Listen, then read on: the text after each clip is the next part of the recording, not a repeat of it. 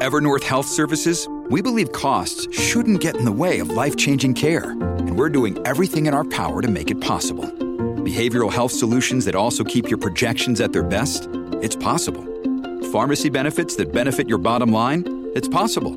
Complex specialty care that cares about your R O I? It's possible. Because we're already doing it. All while saving businesses billions. That's Wonder made possible. Learn more at evernorth.com slash wonder. This episode is brought to you by Shopify. Do you have a point of sale system you can trust, or is it a real P O S? You need Shopify for retail. From accepting payments to managing inventory, Shopify P O S has everything you need to sell in person. Go to shopify.com slash system, all lowercase, to take your retail business to the next level today. That's shopify.com slash system. Hello, everybody. This is Marshall Poe. I'm the editor of the New Books Network. N B N listeners like to read books and buy them. So we thought we'd tell you that right now, our friends at Princeton University Press are having a remarkable site-wide sale. You can get fifty percent off books, including ebooks and audiobooks, with the code fifty, F I F T Y, at checkout until May thirty-first. You can save some real money on Princeton University Press books. I encourage you to go there and check it out. Welcome to the New Books Network.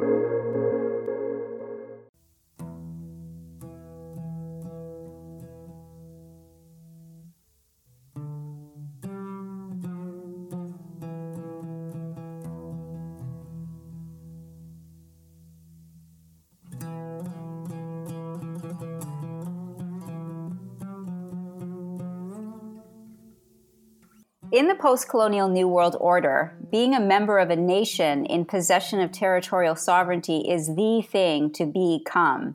It is an aspiration, moreover, that cannot be named as such, for to be convincing, it must not be seen as an invention, but as an inheritance.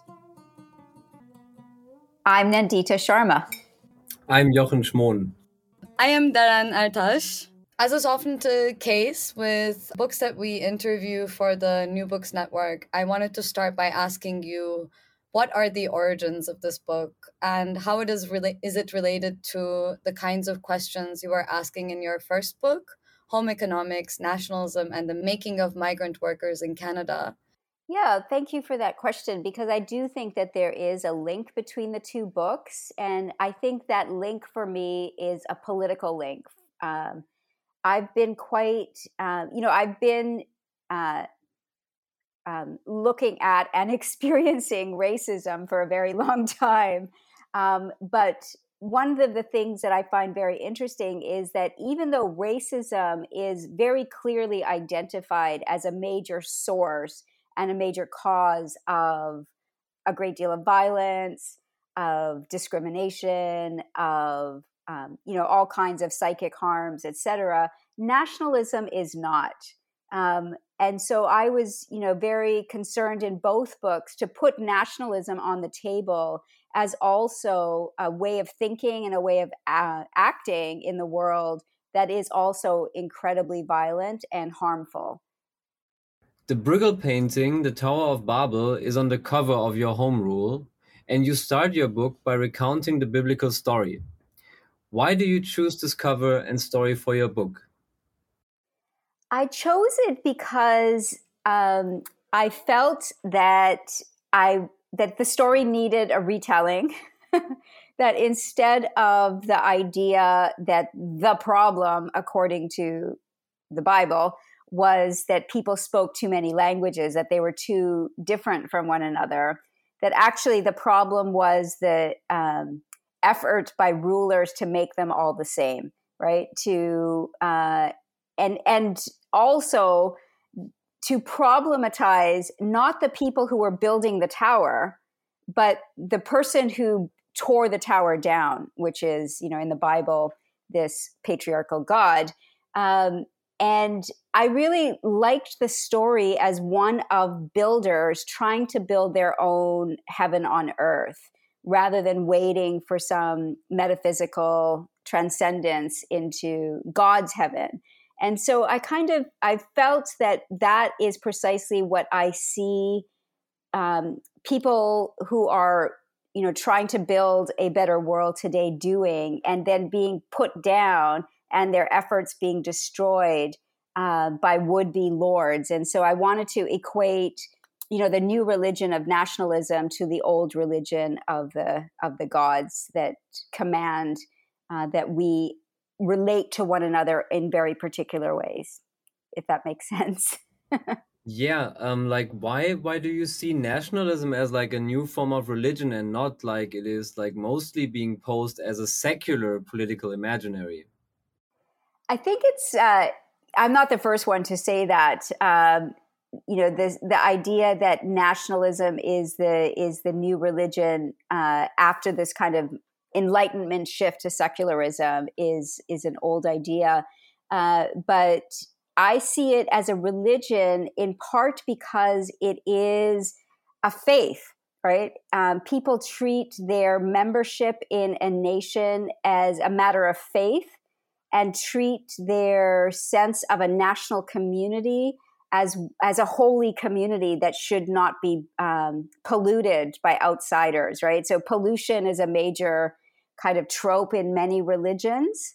Uh, I, I was um, born into Hinduism, and uh, you know, pollution is a major organizer of Hinduism as a belief system, and I think that nationalism is is uh, perhaps even more so, right? This idea that we have the right to enact whatever practice we wish to enact against those who are outsiders, foreigners, who are polluting the body politic of the nation, uh, is an enormous source of violence, uh, but is, again, uh, in relationship to the first question you asked me, completely legitimized, right?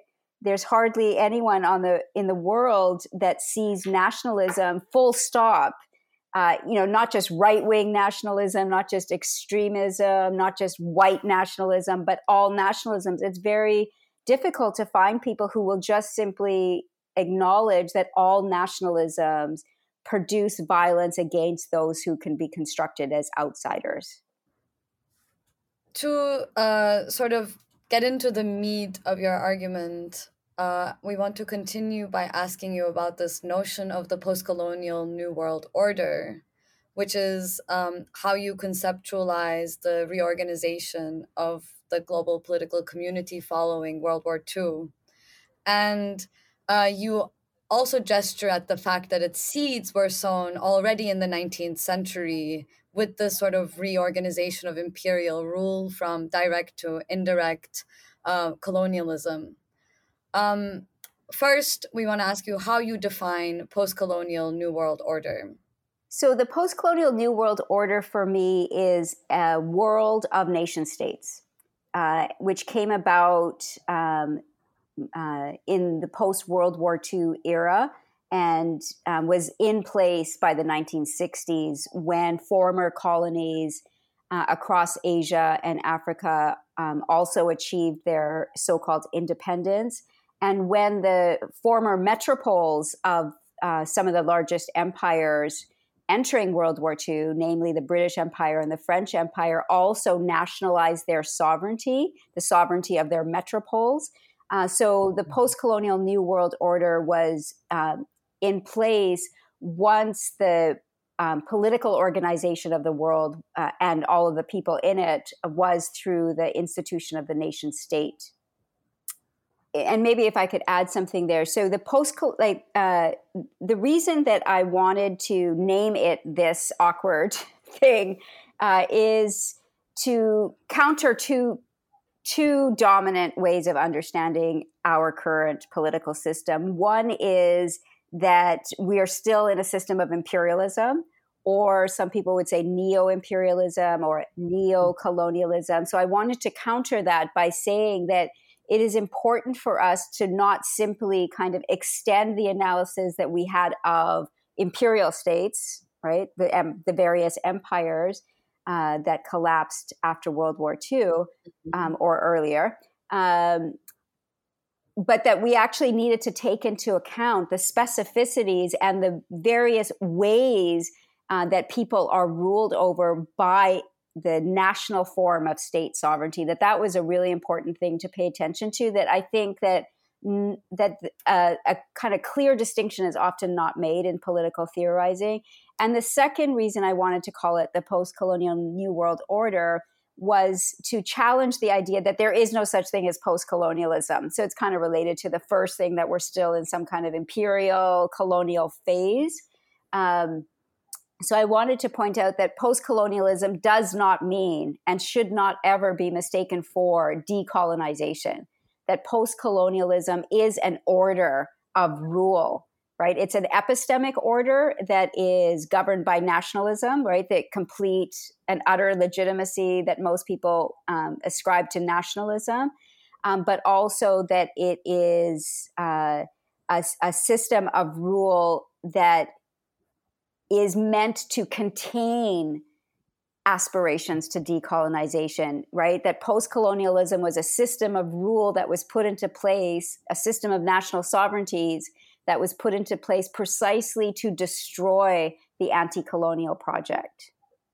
This is um this is a forceful like segue to how you write about the impact of the transition into indirect rule, specifically after the eighteen fifty-seven rebellion in India, and how um, this was sort of generative of these categories of indigenous natives and migrant natives, which then we see radicalizing, right, over the next fifty to eighty years um, that your story takes us. Could you um, explicate a bit more how these categories of indigenous natives and migrant natives are coming out at this moment of Uh, transition from direct to indirect rule? Yeah, so I um, learned a lot about this from the work of Mahmoud Mamdani. So uh, I I am uh, uh, learning from his analysis in this respect.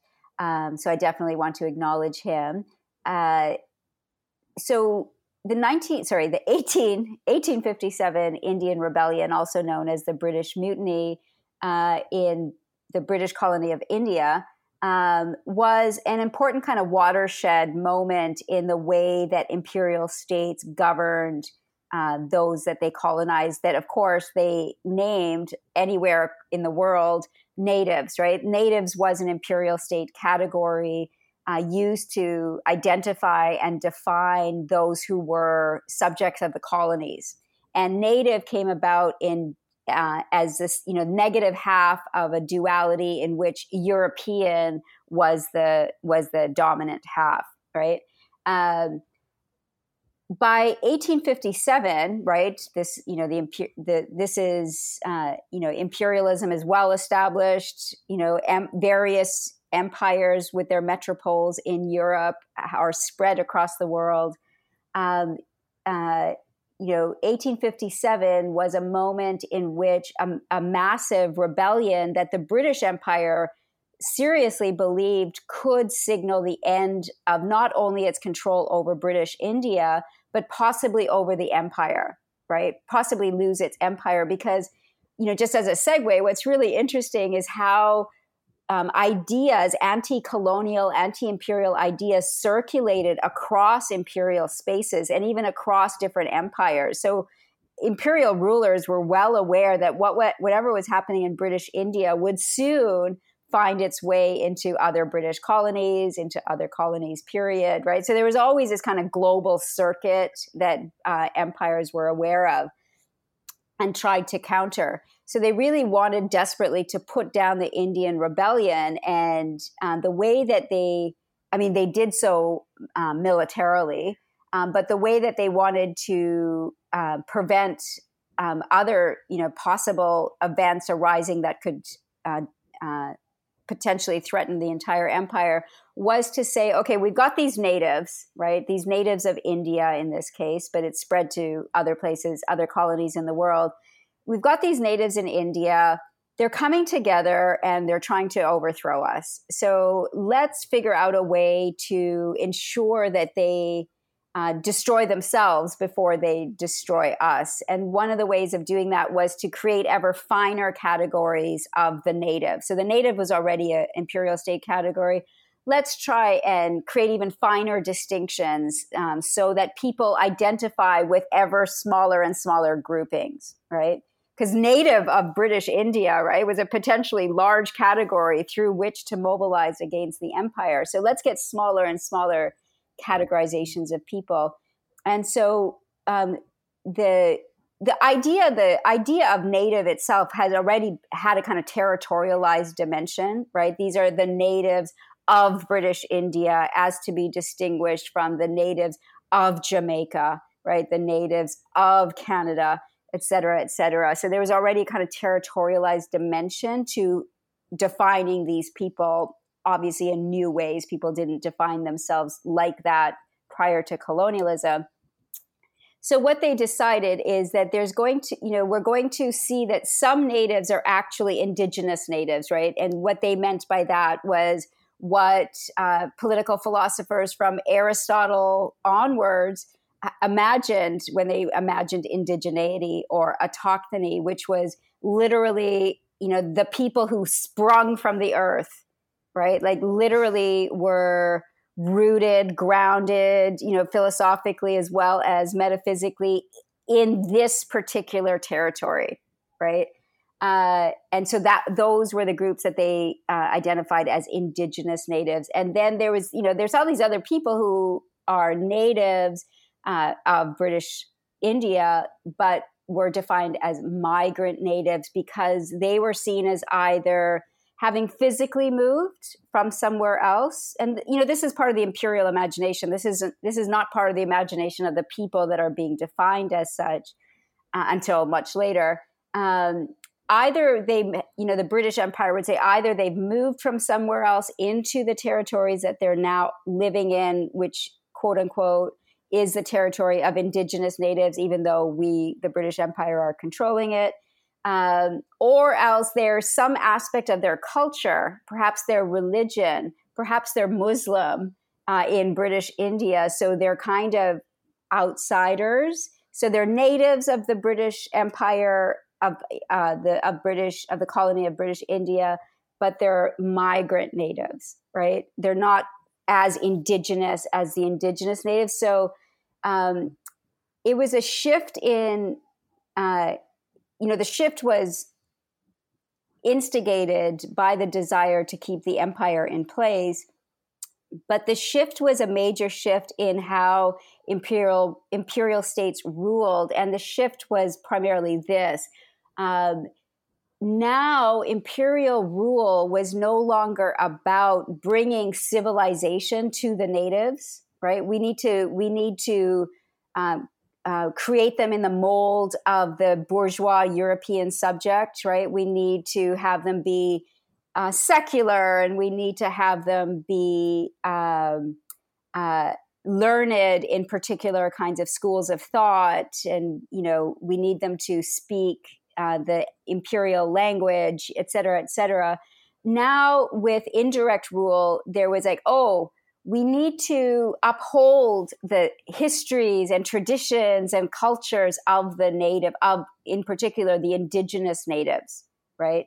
And this was, you know, I know this is a very long answer, but this was in part response to the im- the impetus for the Indian Rebellion, which was a feeling of the colonized that their dignity, that their way of life was not being respected by the imperial state. So the imperial state said, aha, you want us to respect you? You want us to respect your culture and dignify it uh, as worthy of existing? Aha, now we're going to rule you through culture, your traditions, your customs, um, your religions.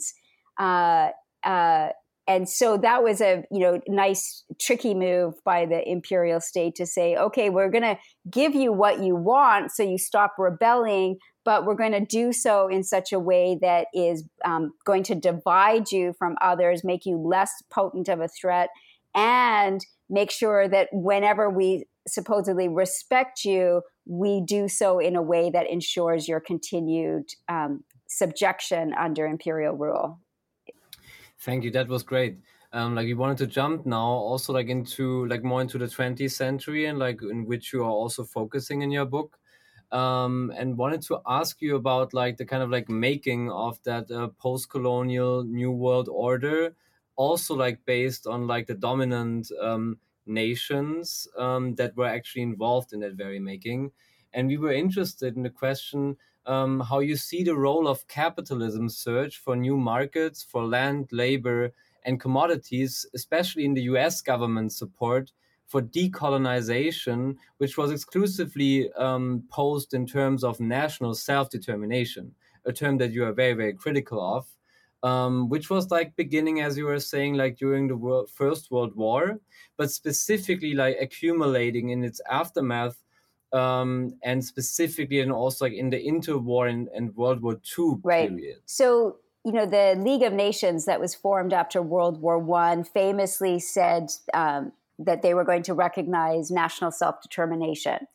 Of course, only for those people who they believed could organize themselves into nations, right? And and in that regard, they did not believe that most of the people in the colonies of the empires had any such right because they were, you know, supposedly too primitive to ever be considered nations, right? They were tribes, they were clans, you know, it's, you know, bands, et cetera, you know, nomads, you know, et cetera, et cetera. They weren't nations.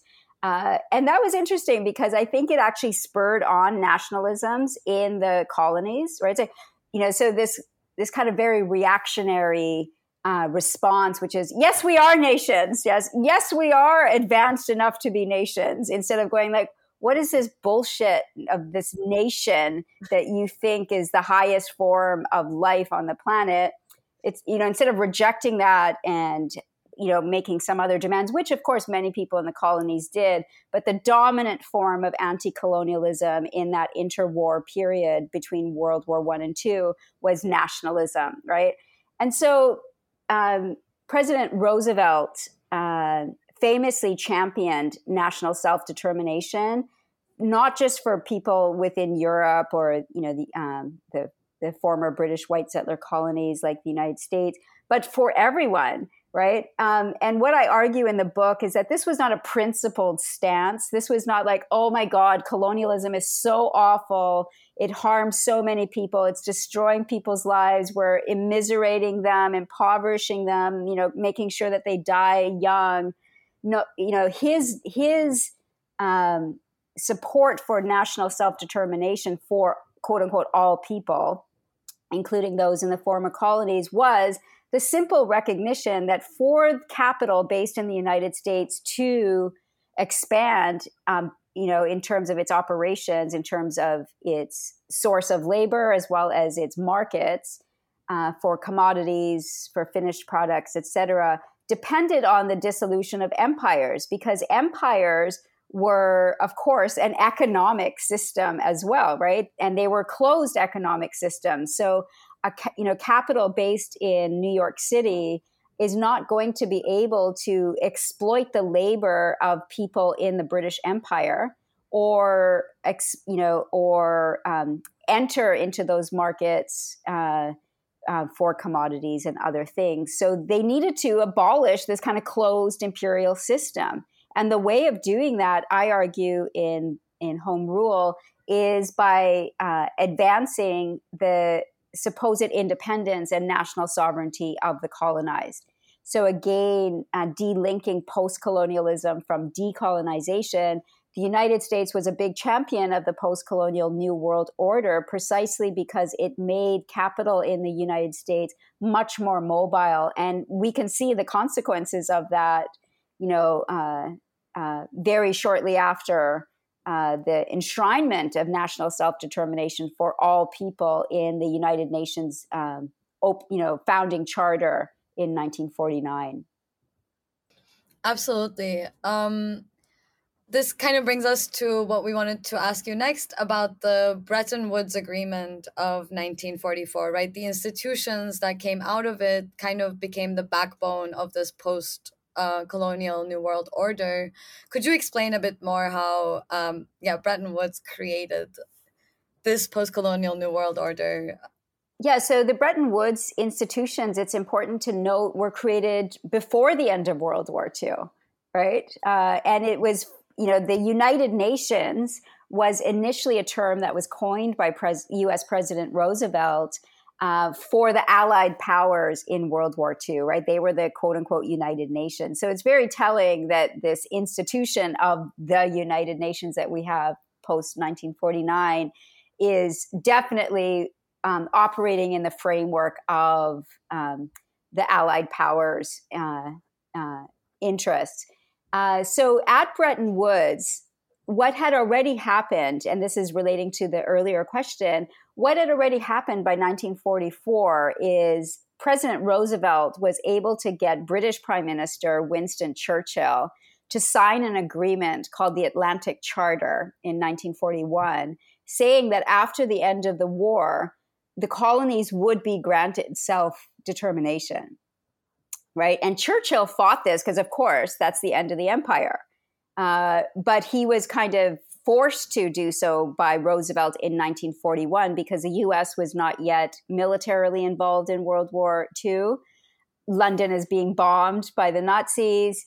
Uh, France is already occupied, right? It looks like uh, Nazi Germany may, may become the victor in World War Two. So Churchill, desperate for U S Um, financial and hopefully military support, signed the Atlantic Charter and said, yes, you know, we agree that all people should be nationally self-determinate. So by nineteen forty-four, when they meet in New Hampshire at Bretton Woods, um, that's already in place. That understanding is in place, right? That after the end of World War Two, we're going to have a new world order, right? It's no longer going to be an imperial world order. It's going to be a post-colonial new world order of nation states. And so institutions were formed like the World Bank, uh, mm-hmm. like the International Monetary Fund, the I M F, and the you know um, very shortly after uh, GATT, the General Agreement on Trades and Tariffs, which became the World Trade Organization, the W T O, in nineteen ninety-five. Um, so each of these three major institutions of Bretton Woods were institutions designed to put a financial vice grip on so-called independent national sovereigns, right? That if anyone needed financial assist, like financial um, credit, if you wanted to get credit um, from international markets, from either private banks, and now you've got these kind of international banks like the World Bank, and uh, the I M F is also a source of financing. Um, you had to follow their dictates. And though institutions were put into place so that the the um, con- the people, the, the nation states that contributed the most to the operation of the institutions would have the greater share of the votes. It's like shareholders, right? So nation states were shareholders according to how much they con- financially contributed. So of course, this benefited the richer states, um, and especially the United States. Um, so these institutions were put into place to ensure uh, the post-colonial New World Order, right? That you can have your political sovereignty, you can have your national sovereignty, but you're still part of an international capitalist system in which the interests of capital are always going to be dominant. Uh, and so no nation state, including the most powerful, including the United States, were sovereign in the sense that they were autonomous, that they were independent of dictates, uh, even the most powerful states, and certainly all of the you know, least powerful states were absolutely controlled by these institutions.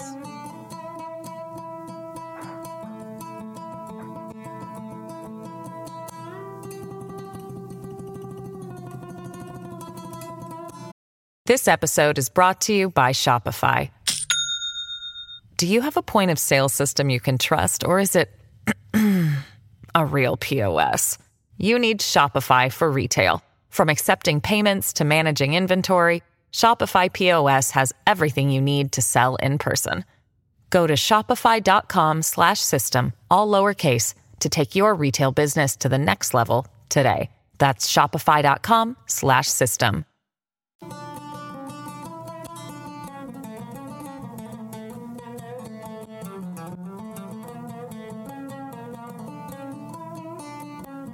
being native, once the denigrated other to the colonizer has, in the post-colonial New World Order, become the quintessential criterion for being a member of the nation. Migrants, unable to cross the racialized boundary of nativeness, at least in the places they actually live, and unable to organize themselves into a nation, remain out of place.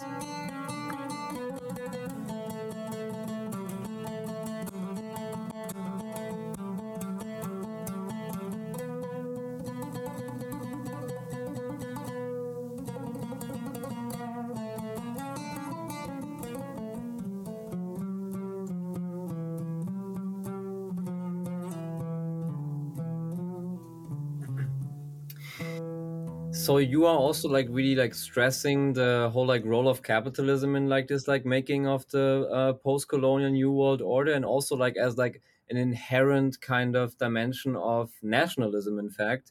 And what we wanted to ask you is um, in which way do like socialist and like decidedly non-capitalist states like play into this like whole uh, image? Because like we think that could be like a challenge, you know, like to Uh, post-colonial New World Order.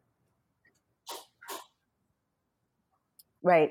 Yeah. So um, I've learned a lot from James Scott's work in this area. And so, uh, and I agree with the general tenor of his arguments uh, that uh, um, that the so the socialist states uh, cannot be seen as actually creating socialist societies, right? That they instead created uh, incredibly authoritarian models of governance um, that were actually designed to integrate them in particular ways into the global capitalist economy, right? That they were not ever outside of the global capitalist economy, but they were um, you know, as Tony Cliff famously said in the nineteen seventies, forms of state capitalism, right? The state is the owner of the means of production. They are the ones who are exploiting the labor of the proletariat, right? The proletariat had, there is no democratization of the means of production. There's no democratization of political um, uh, or social um, organization.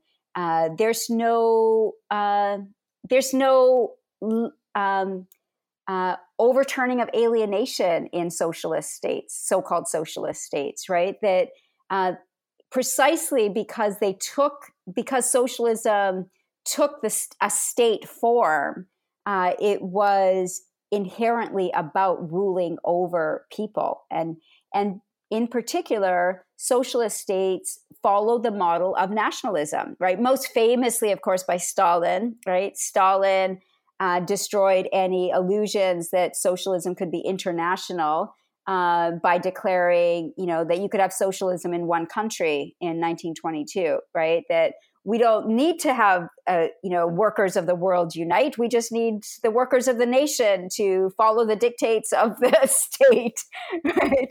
Um, so I, I don't think that the socialist states, you know, the former Soviet Union, obviously the current People's Republic of China or Cuba or any of those could po- possibly in any honest uh, way be classified as socialist.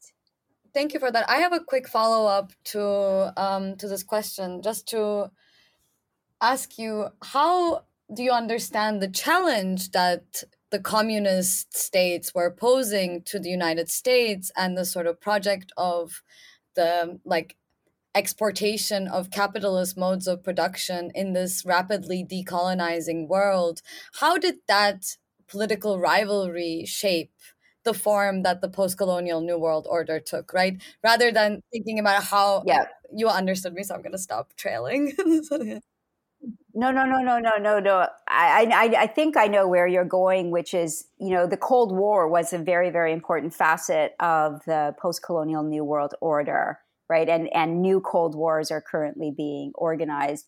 Um, but one thing I would say is that uh, the former Soviet Union um, was seen by some uh, uh, newly sovereign states in the in Asia, in Africa, in the Americas, Uh, as um, an alternative to the hegemony of, you know, the kind of uh, Anglo uh, European states.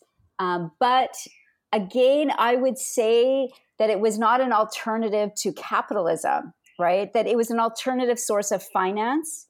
I think that was its most important role, right? The Soviet Union became, and then later the People's Republic of China became a very important alternative source of finance, um, c- as compared to the Bretton Woods institutions, uh, as compared to the United States or the United Kingdom. Um, so I would say that the fear that was supposedly, that, you know, suppo- I'm putting, you know, I'm not accepting that the Cold War was based on the fear of communism. Uh, because there was no communism, right? It was, uh, I, uh, but I would say that what was the what the fear that was organized, um, the the main consequence of the Cold War was an enormous shift in spending on militaries, right? Uh, both in the United States, in Europe, in the former Soviet Union, in China, in India. You know, massive militaries were put put into place, again, for the defense of national sovereignty, right? Uh, uh, so that's probably the greatest consequence of the Cold War, is the enormous shift uh, in um, planetary spending on militaries, which, of course, benefited capital, right? Uh, cap, you know, the enormous wealth that was made from supplying those arms. But If there was, if there was any fear, and of course there was some fear from the from the perspective of the global he- hegemon, which is the United States uh, and uh, its cousins in Europe, was that is there an alternative model that is being posed in terms of what the state is capable of doing, right? Like, could we demand uh, more from the state? Right. And the United States, of course, is infamous for having the weakest, one of the weakest welfare states in the rich world. Right. Mm-hmm. And s- they still can't agree on family leave. Right. There's still zero weeks of paid family leave in the United States. Um, so I think the fear of the Soviet Union was a, was a, a fear that workers may demand more. Right. And we saw that even the you know, we know that whatever compromises were made between capital uh, and the state towards workers in the United States after World War Two, for that brief period from forty-five to the late nineteen sixties, right, um, uh, are the basis of whatever gains workers inside the United States have ever made, right, in terms of unionization, uh different kinds of social programs, et cetera, as well as the rest of the world, right? Like these different welfare states uh, in um, the rich world and their very poorer um, versions in the in the poor world. We wanted to also like shift now like to the migration politics specifically, like of this like new uh, post-colonial uh, post-colonial world order.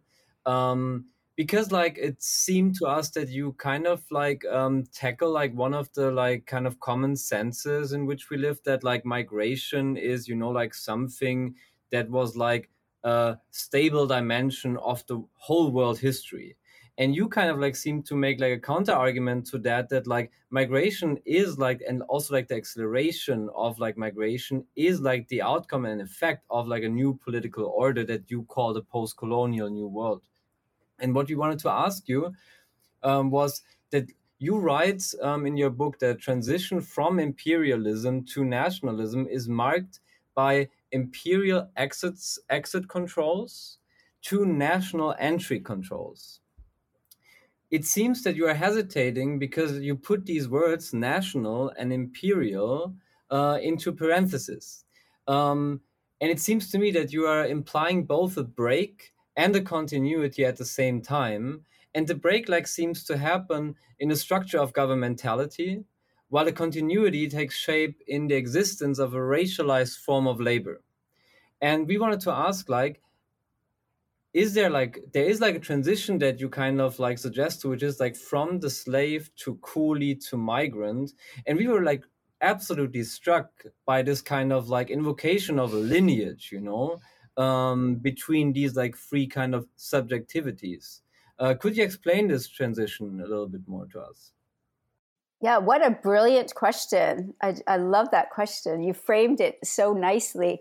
Um, uh, so I do, you're correct that there is some ambiguity in the sense of, is there a break or is there not a break between imperial rule and national rule?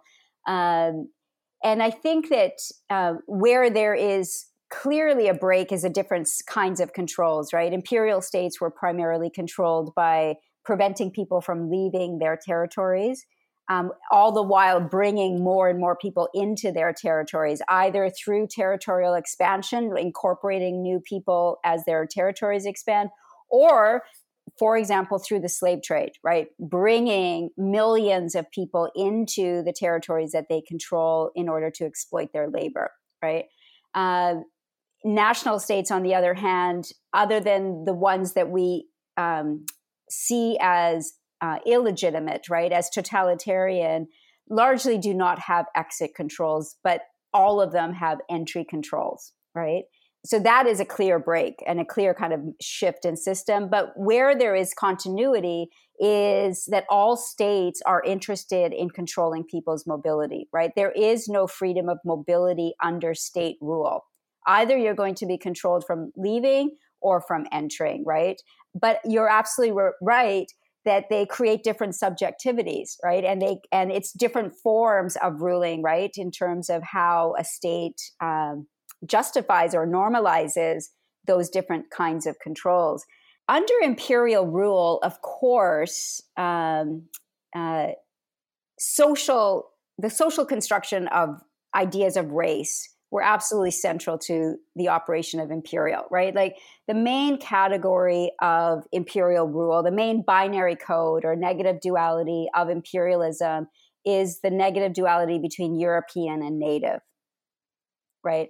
The native was the subject of empire uh, whose labor could be enslaved, could be expropriated, um, Uh, legitimately, right, for their own good, right? Uh, they needed to learn how to labor uh, because they were, you know, all the all the racist stereotypes of lazy, uncivilized, um, et cetera, right? So imperial states, op- their racism operated on this kind of model of improvement, right?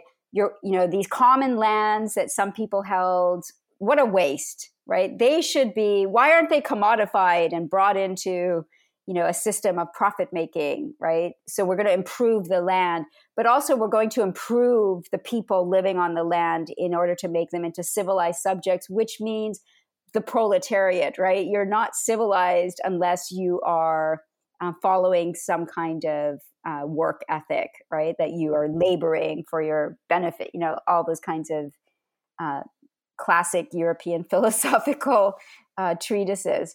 Um, but under nationalism, under the post-colonial New World Order, the main binary is not Europe, European native. The main binary now is national migrant, right? Either you're a, um, a member of the nation or you're a migrant. And and um, if you're a migrant, then you then again, your rights as well as uh, the re- remuneration that you get for your labor is going to be very different than that of the national subject, right? The national citizen. So um, I think that where we see, again, this is a continuity. There's no break here, right? It's not like all of a sudden in nineteen forty-nine, it was like, okay, we've, we've ended the project of civilization. We've now moved on to the project of nationalization.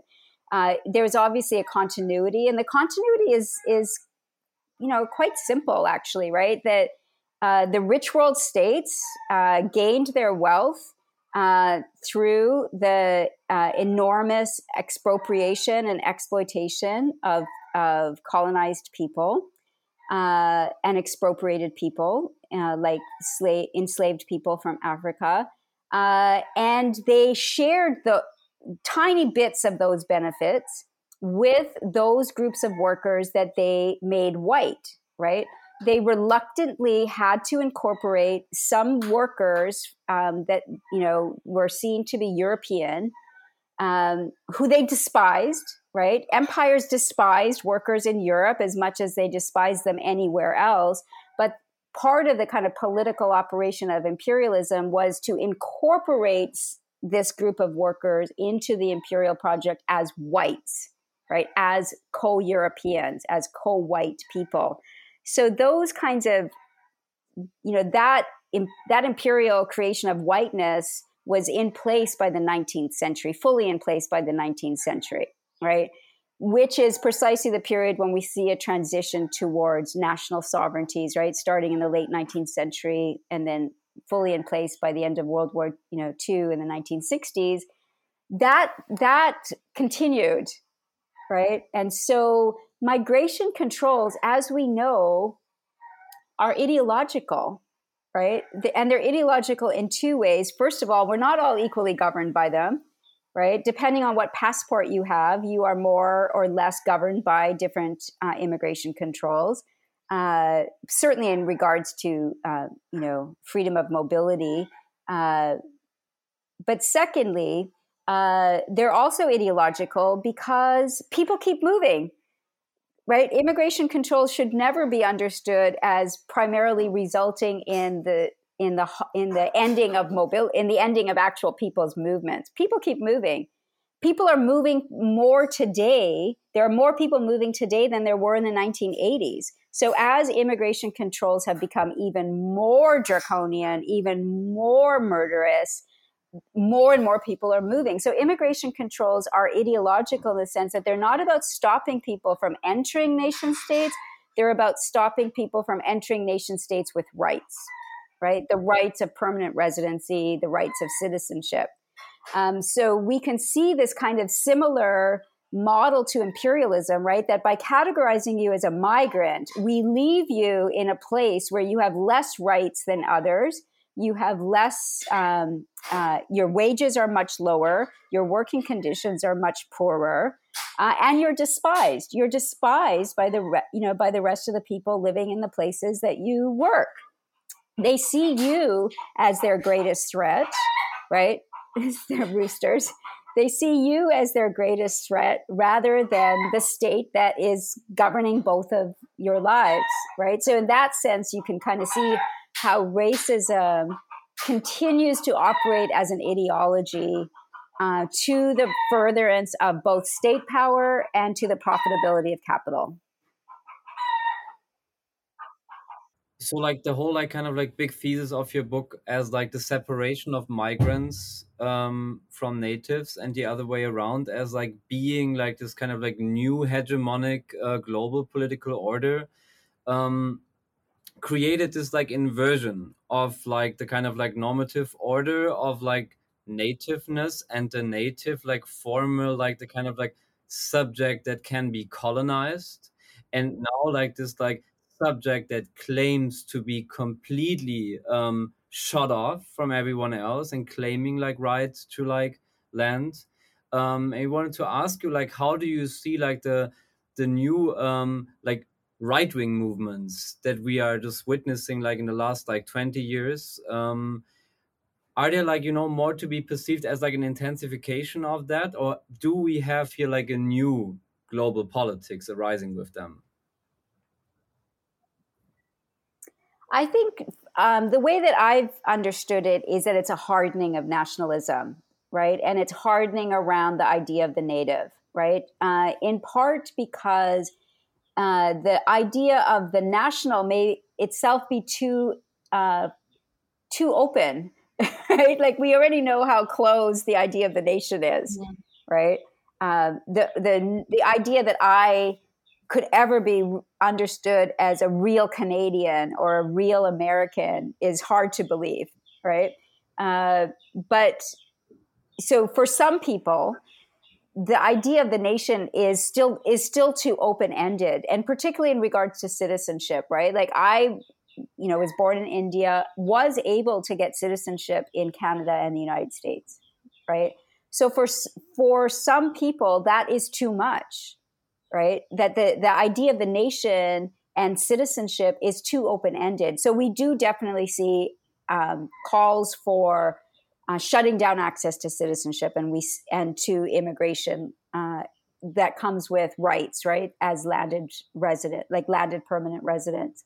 Um, but the category of native is an even more closed category than the category of the nation, right? Uh, you know, some ideas of nationhood, particularly liberal ideas of nationhood, can encompass different, um, you know, uh, differently racialized people. But the idea of the native is so closed, right, that it is um, a kind of quintessential racialized category, right, in terms that the way that you enter the idea of the enter the category of the native is through genealogy, right? It is through blood. And the other important aspect of the idea of the native, right, of autochthonous ideas is territory, right? So blood and soil come together in the category of the uh, autochthonous native in ways that uh, um, even the idea of the nation cannot encompass, right?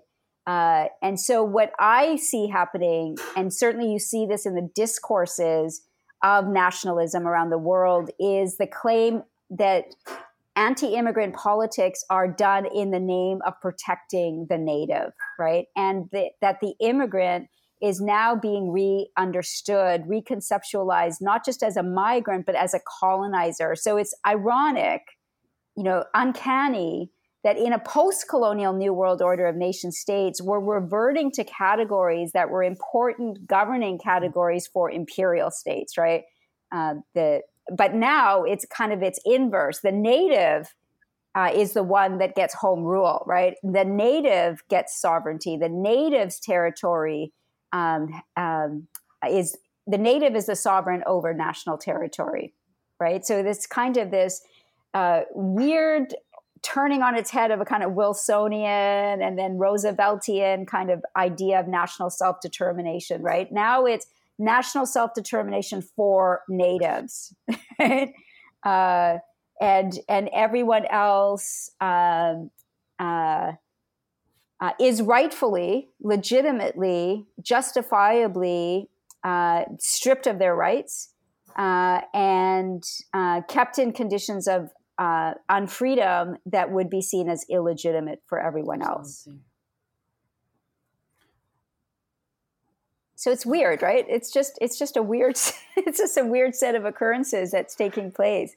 You know, when you see, you know, from uh, you know, Marine Le Pen talking about the natives of France being colonized by African migrants, Uh, to indigenous rights movements in the United States talking about Asian and Black settler colonists, right? It's like, what, what, what has nationalism done to our consciousness, uh, and what has this, syst- you know, post-colonial system of nation states done to our sense of of justice?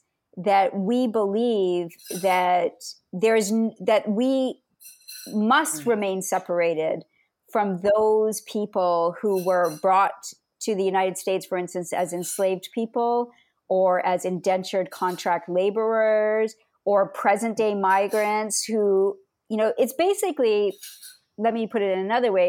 I see the hardening of nationalism as a response to the obvious, um, uh, Um, to the obvious connections that are being made more and more transparent, right? As our connectivity across the world is being made more and more transparent, right? Like we can't even build a car without workers in Taiwan building computer chips, right? Like there's this absolute connectivity, right? We're not going to get our Christmas present uh, because the ships, you know, moving products from China are not arriving to the port of Los Angeles quickly enough. As we see this connectivity more and more, we the politics are hardening to an even more kind of limited notion of the nation, which revolves around the native subject. Yeah, uh, let's bring this to how we get out of this. I think um, that's that's that's sort of how we um, wanted to wrap up the remainder of our conversation, because obviously a lot of the injunctions we are making in this text are not simply interpreting the past, but also trying to chart a path towards a different form of organizing the world, um, one in which the sort of like one in which we can reclaim decolonization as an emancipatory struggle that does not result in national self-determination, but a different form of organizing ourselves. Um, can you can you tell us a bit about how you see that? Well, um, I would say that, you know, the first thing that we really need to do is acknowledge the connections that we have to one another, uh, particularly as workers, right? I would say that acknowledging our connection to each other as people who produce the world's wealth uh, is an important uh, way of organizing ourselves, and to understand that the society that we live in uh, encompasses our entire planet, right? We need a planetary consciousness of ourselves as the producers of wealth, uh, and that the wealth that we produce ought to be held in common, right? So to me, the political, like, you know, again, we know that these separate spheres of activity, like the way that we theorize spheres of activity as political, economic, social, cultural, that this is a false kind of separation as well, right? It's all part of it. You know, we have a capitalist economy, we have a capitalist culture, we have a capitalist social system, right? A capitalist political system. Uh, similarly, I call for um, the struggle for a planetary commons. And the basis of living in a commons as commoners, what that means, right, um, is the kind of material basis for the commons is that no one can be excluded from enjoying the commons, right? Uh, there are no ex- there are no rights of exclusion in the commons. So unlike citizenship rights, right, where we can exclude the migrant, right? We can't, there is, you know, the basis of the commons, which would absolutely transform our sense of self, our sense of others, our entire kind of cultural uh, understanding of life. What happens when we can't exclude people? When they have just as much power to be in a place as we do, and that, and that, that's the social system that we establish and we fight to continue, right? Like, I think the planetary commons would be a, a, a, a world without classes and without states, right? Classes and states are like evil twins, right? Like you can't have one without the other, right? Ruling classes make states, states protect ruling classes, right? So, uh, the, you know, a call for a planetary commons is an anti-capitalist project. It is a no borders project.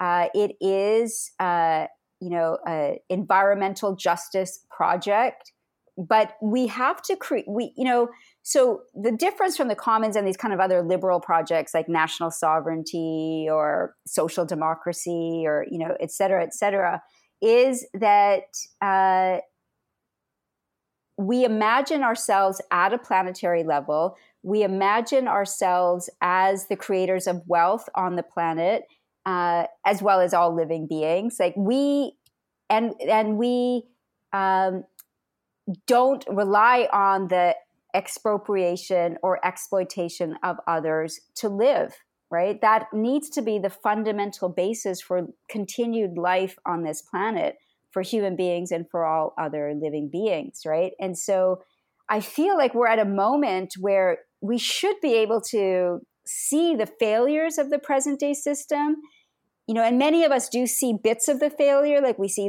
we see the failure of capitalism. We see the failure of, you know, extractivism. Uh, uh, we see the failure of immigration controls, but is there a way of putting it all together so that we can actually create an entire world for ourselves? Also, like to follow on that, um, you are also like personally engaging in uh, commons projects, um, but uh, which we saw also on your website. Can you like explain that a little bit more, like in which ways you engage in like making commons today?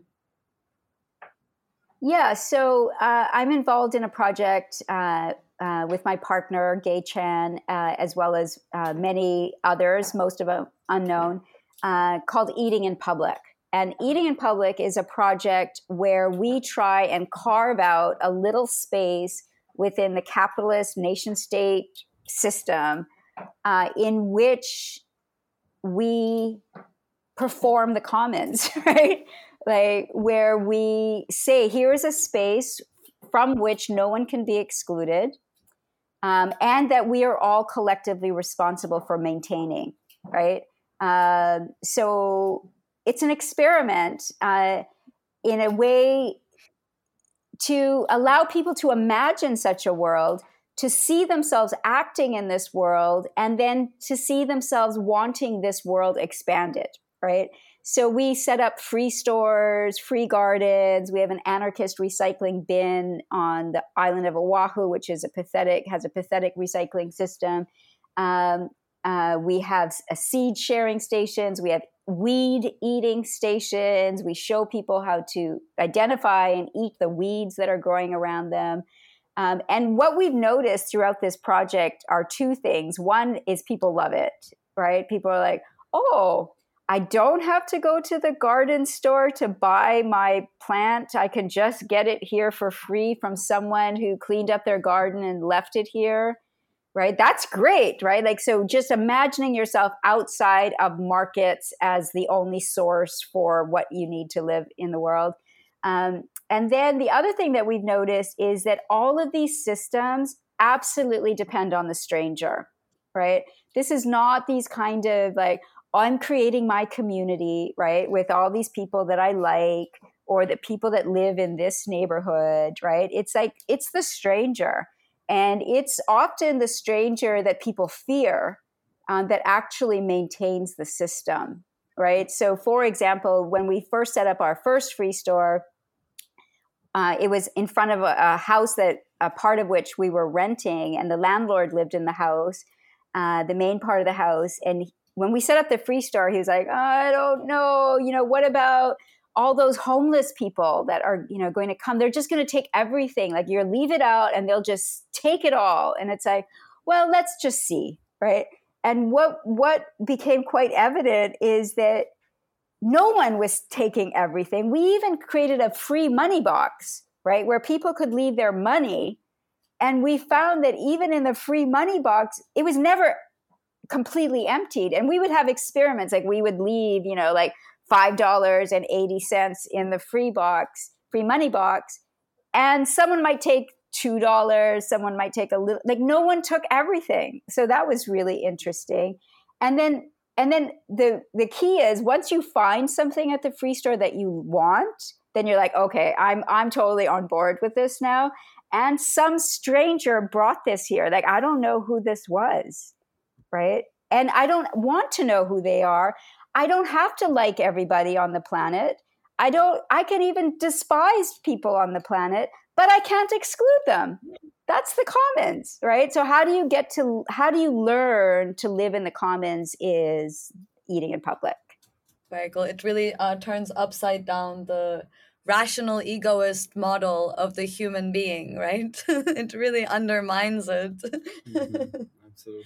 Upon which, like, all of the, I don't know, state-centered and capitalist European philosophy is founded on this figure of the rational, yeah. egoist human who will take everything for their benefit. Yeah. I mean, you show in practice yeah. how that is simply not the case. People, given the opportunity, yeah. will not necessarily seek self-interest to its very end. And that's beautiful. That's really nice. Yeah, because we could, you know, put it another way, which is to say that European like philosophies in the age of capitalism all put forward ways of being in the world that mirrored what uh, imperialists and capitalists were doing, which was take, taking everything, right? and then and then and then saying and then saying that that's human nature.